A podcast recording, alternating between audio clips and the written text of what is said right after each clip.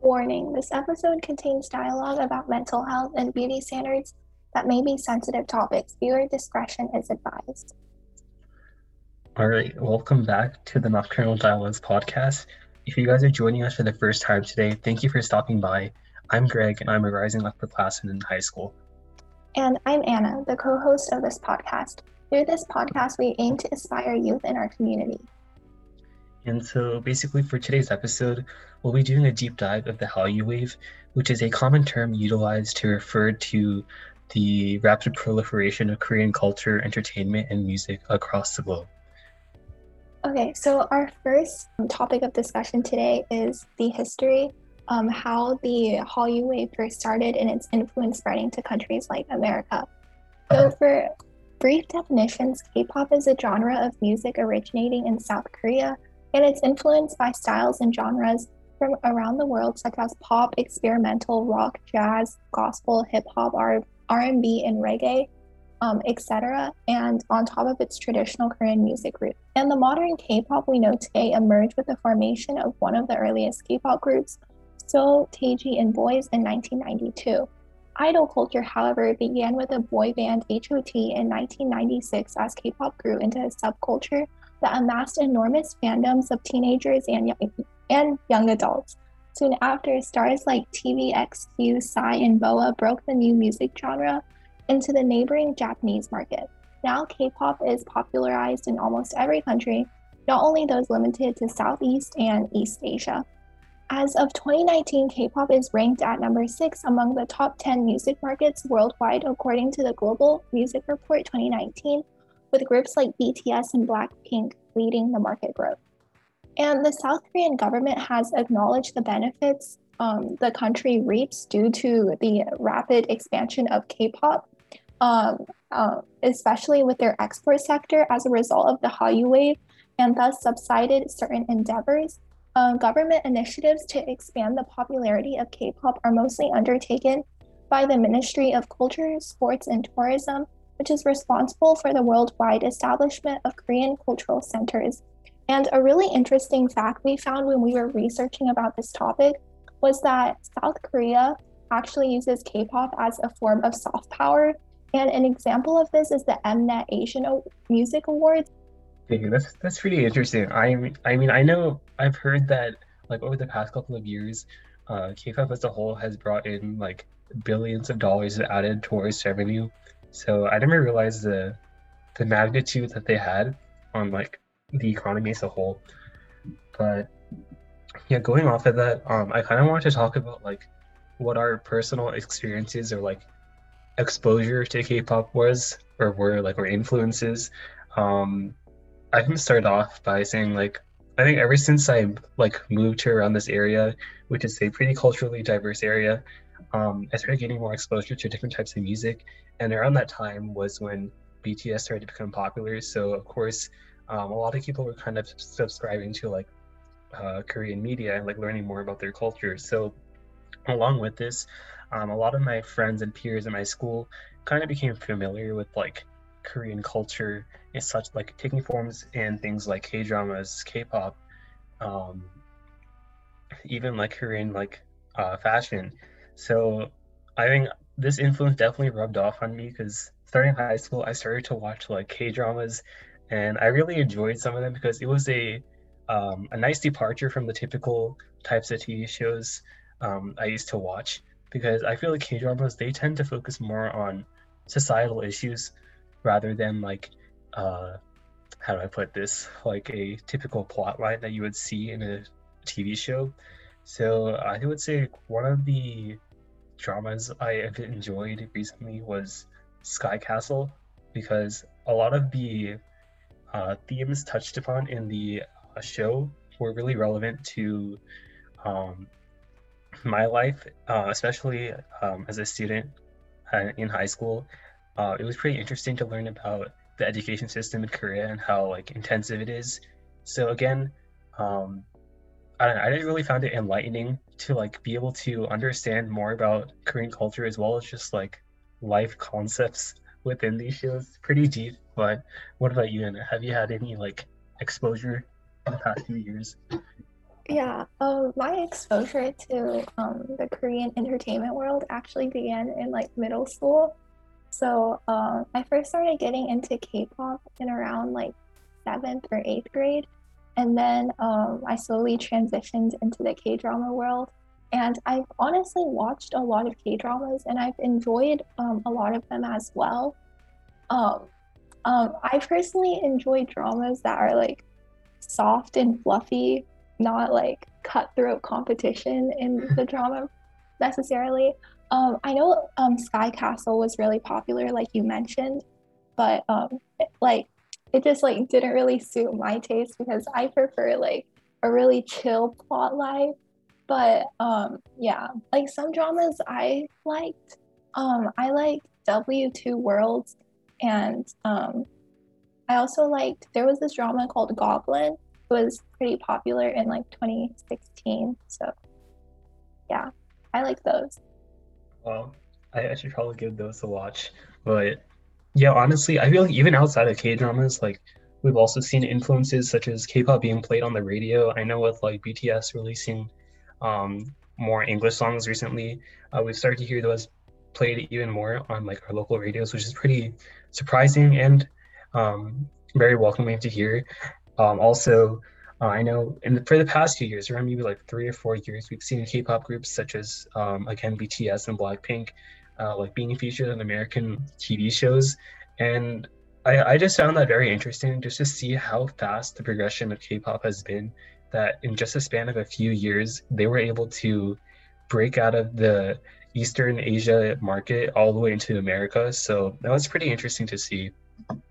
Yeah, for sure. And I think a lot, or like a major part of the reason why they were able to do that is because over the years their music started to develop in a really westernized style, so it just naturally appealed to yeah, more definitely. Western um, listeners. Yeah, I also think like it was also a definitely something new, like a different type of music, mm-hmm. and the fact that like um, like unlike Western Western artists, they just release like whenever they produce whenever they feel inclined to produce an album, whereas for K-pop um it's kind of like expected of you to like release music routinely throughout a year, so that way your fans can enjoy what you produce. Mm-hmm. Yeah, there's like a pretty strict schedule for like when a K-pop group needs to come back and stuff. Yeah, definitely. And so just in light of like things like that, like comeback schedule or like performing and training, I kind of wanted to talk about some of the generalizations people have formed about uh, not just K-pop, but like Korea and their culture as a whole. So there are really many generalizations and assumptions out there about Korea and its culture, but some are good and some are bad. But as for the more positive outlooks people have in Korea, many have acknowledged the this country's rapid rise from poverty to affluence.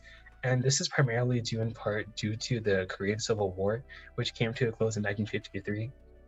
Basically, after this war, South Korea experienced a rapid growth um, because of government projects as well as industrial conglomerates native to Korea that we have all come to know. Um, these conglomerates are, are some companies that we have heard of today and are, very, are household items such as Kia, Hyundai, and Samsung. So um, kind of interesting to see how just a few companies needed to Korea were able to transform its economy and bring its um, well-being to a de- to that of a developed country. But unfortunately, these positive connotations are oftentimes outweighed by the societal stereotypes held towards Korea and its entertainment industry especially. So taking a closer look at K-pop as a whole, many have criticized the manufactured nature of K-pop, giving it an ungenuine filter. Others, meanwhile, have spread assumptions about idols utilizing um, facts such as them being getting excessive plastic surgery, acting hyper-feminine, or relying on their visuals instead of their skills. This has been largely in part due to the trainee culture, which um, the K-pop industry has perpetuated. And we'll be talking more about this later on the episode. But these generalizations are also a result of the lingering racial stereotypes and stigmas held towards Asian countries, as well as the K-pop industry around the world. So just kind of um, going off of that, uh, we kind of want to talk about idol culture, like I aforementioned uh, a couple minutes ago. Um, basically, the process to become a idol in a K-pop group is very intensive and stressful. It's far more complicated than a um, onlooker would think. So basically, again, in order to become a trainee for a K-pop company, you would have to be auditioning or get casted by a official from said company. And basically, this system of becoming a trainee is very um, Uh, uh, very intensive on both your mental health and your physical health. Uh, trainees are kind of expected to uh, join companies at young ages, oftentimes uh, nearing like ten, twelve, thirteen, and live together in regulated environments and spend many hours a day learning music, dance, foreign languages such as English, and other preparation, other skills for their preparation and de- debut. And so this this trainee system has often been um, dubbed as a very like brutal process and kind of robotic system in which um, people perceive that K-pop companies are trying to kind of manufacture the perfect idol, right? So oftentimes, just to like kind of magnify um, or amplify the extremity of this process, sometimes like idols have their phones taken away, and many are expected to be practicing from morning till night with only breaks for meals. And so currently the market has become just so saturated that if just one trainee doesn't meet the standards, they can easily be replaced with another. So the companies themselves really don't feel like they're losing something if one of their trainees isn't performing up to par.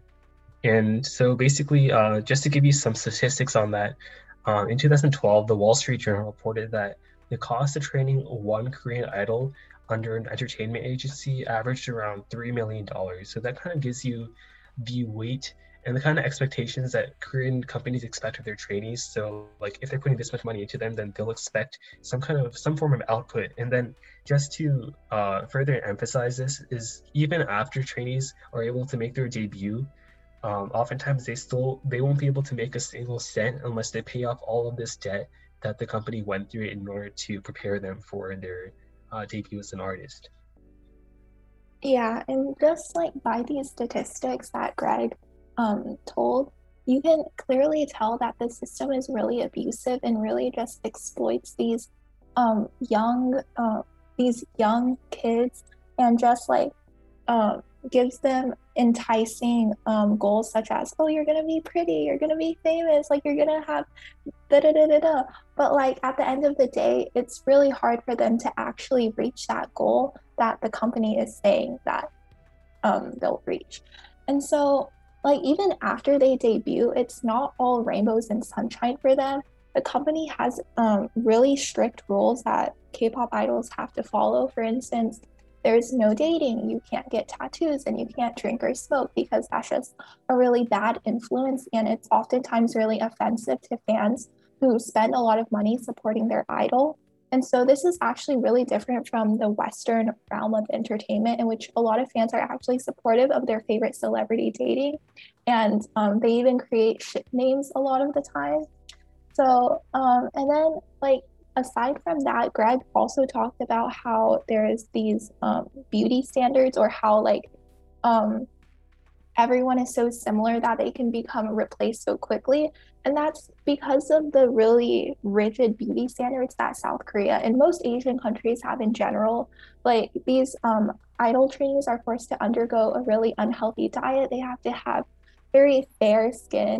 They have to be pretty tall and just like really skinny in order to become the idol that, you know, a lot of companies want these um, young um, these young boys and girls to become in order to be marketable on the large um, K-pop industry platform.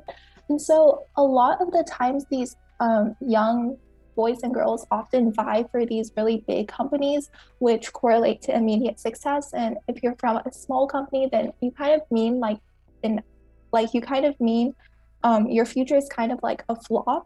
And so, yeah, that's like kind of the mentality they have going into this trainee system, which isn't really good. And because of um, and because of this, they just um, aren't set up for the best conditions to su- to succeed. And just overall, um, this podcast and today's topic is just we're trying to make the statement that no matter how glamorous the K-pop industry or the K-drama scene looks like from the outside, there's a lot of exploitation going on behind the scenes.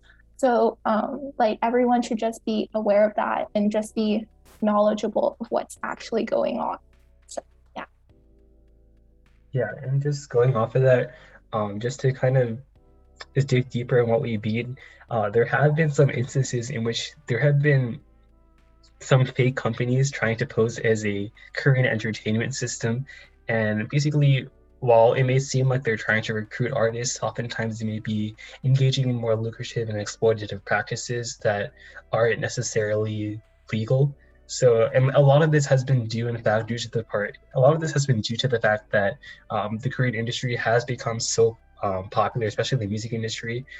And given this, a lot of people have become uh, very inclined to try out an audition for companies in order to make their de- in order to make their own debut. So many people have tried to take advantage of this, and so this is really just one example of how um, a booming industry can create many other uh, lucrative practices that may not necessarily be ethical. Thank you guys for watching our second official episode of Nocturnal Dialogues. We hope you'll come back next week and listen to our third episode. Bye. Bye, guys.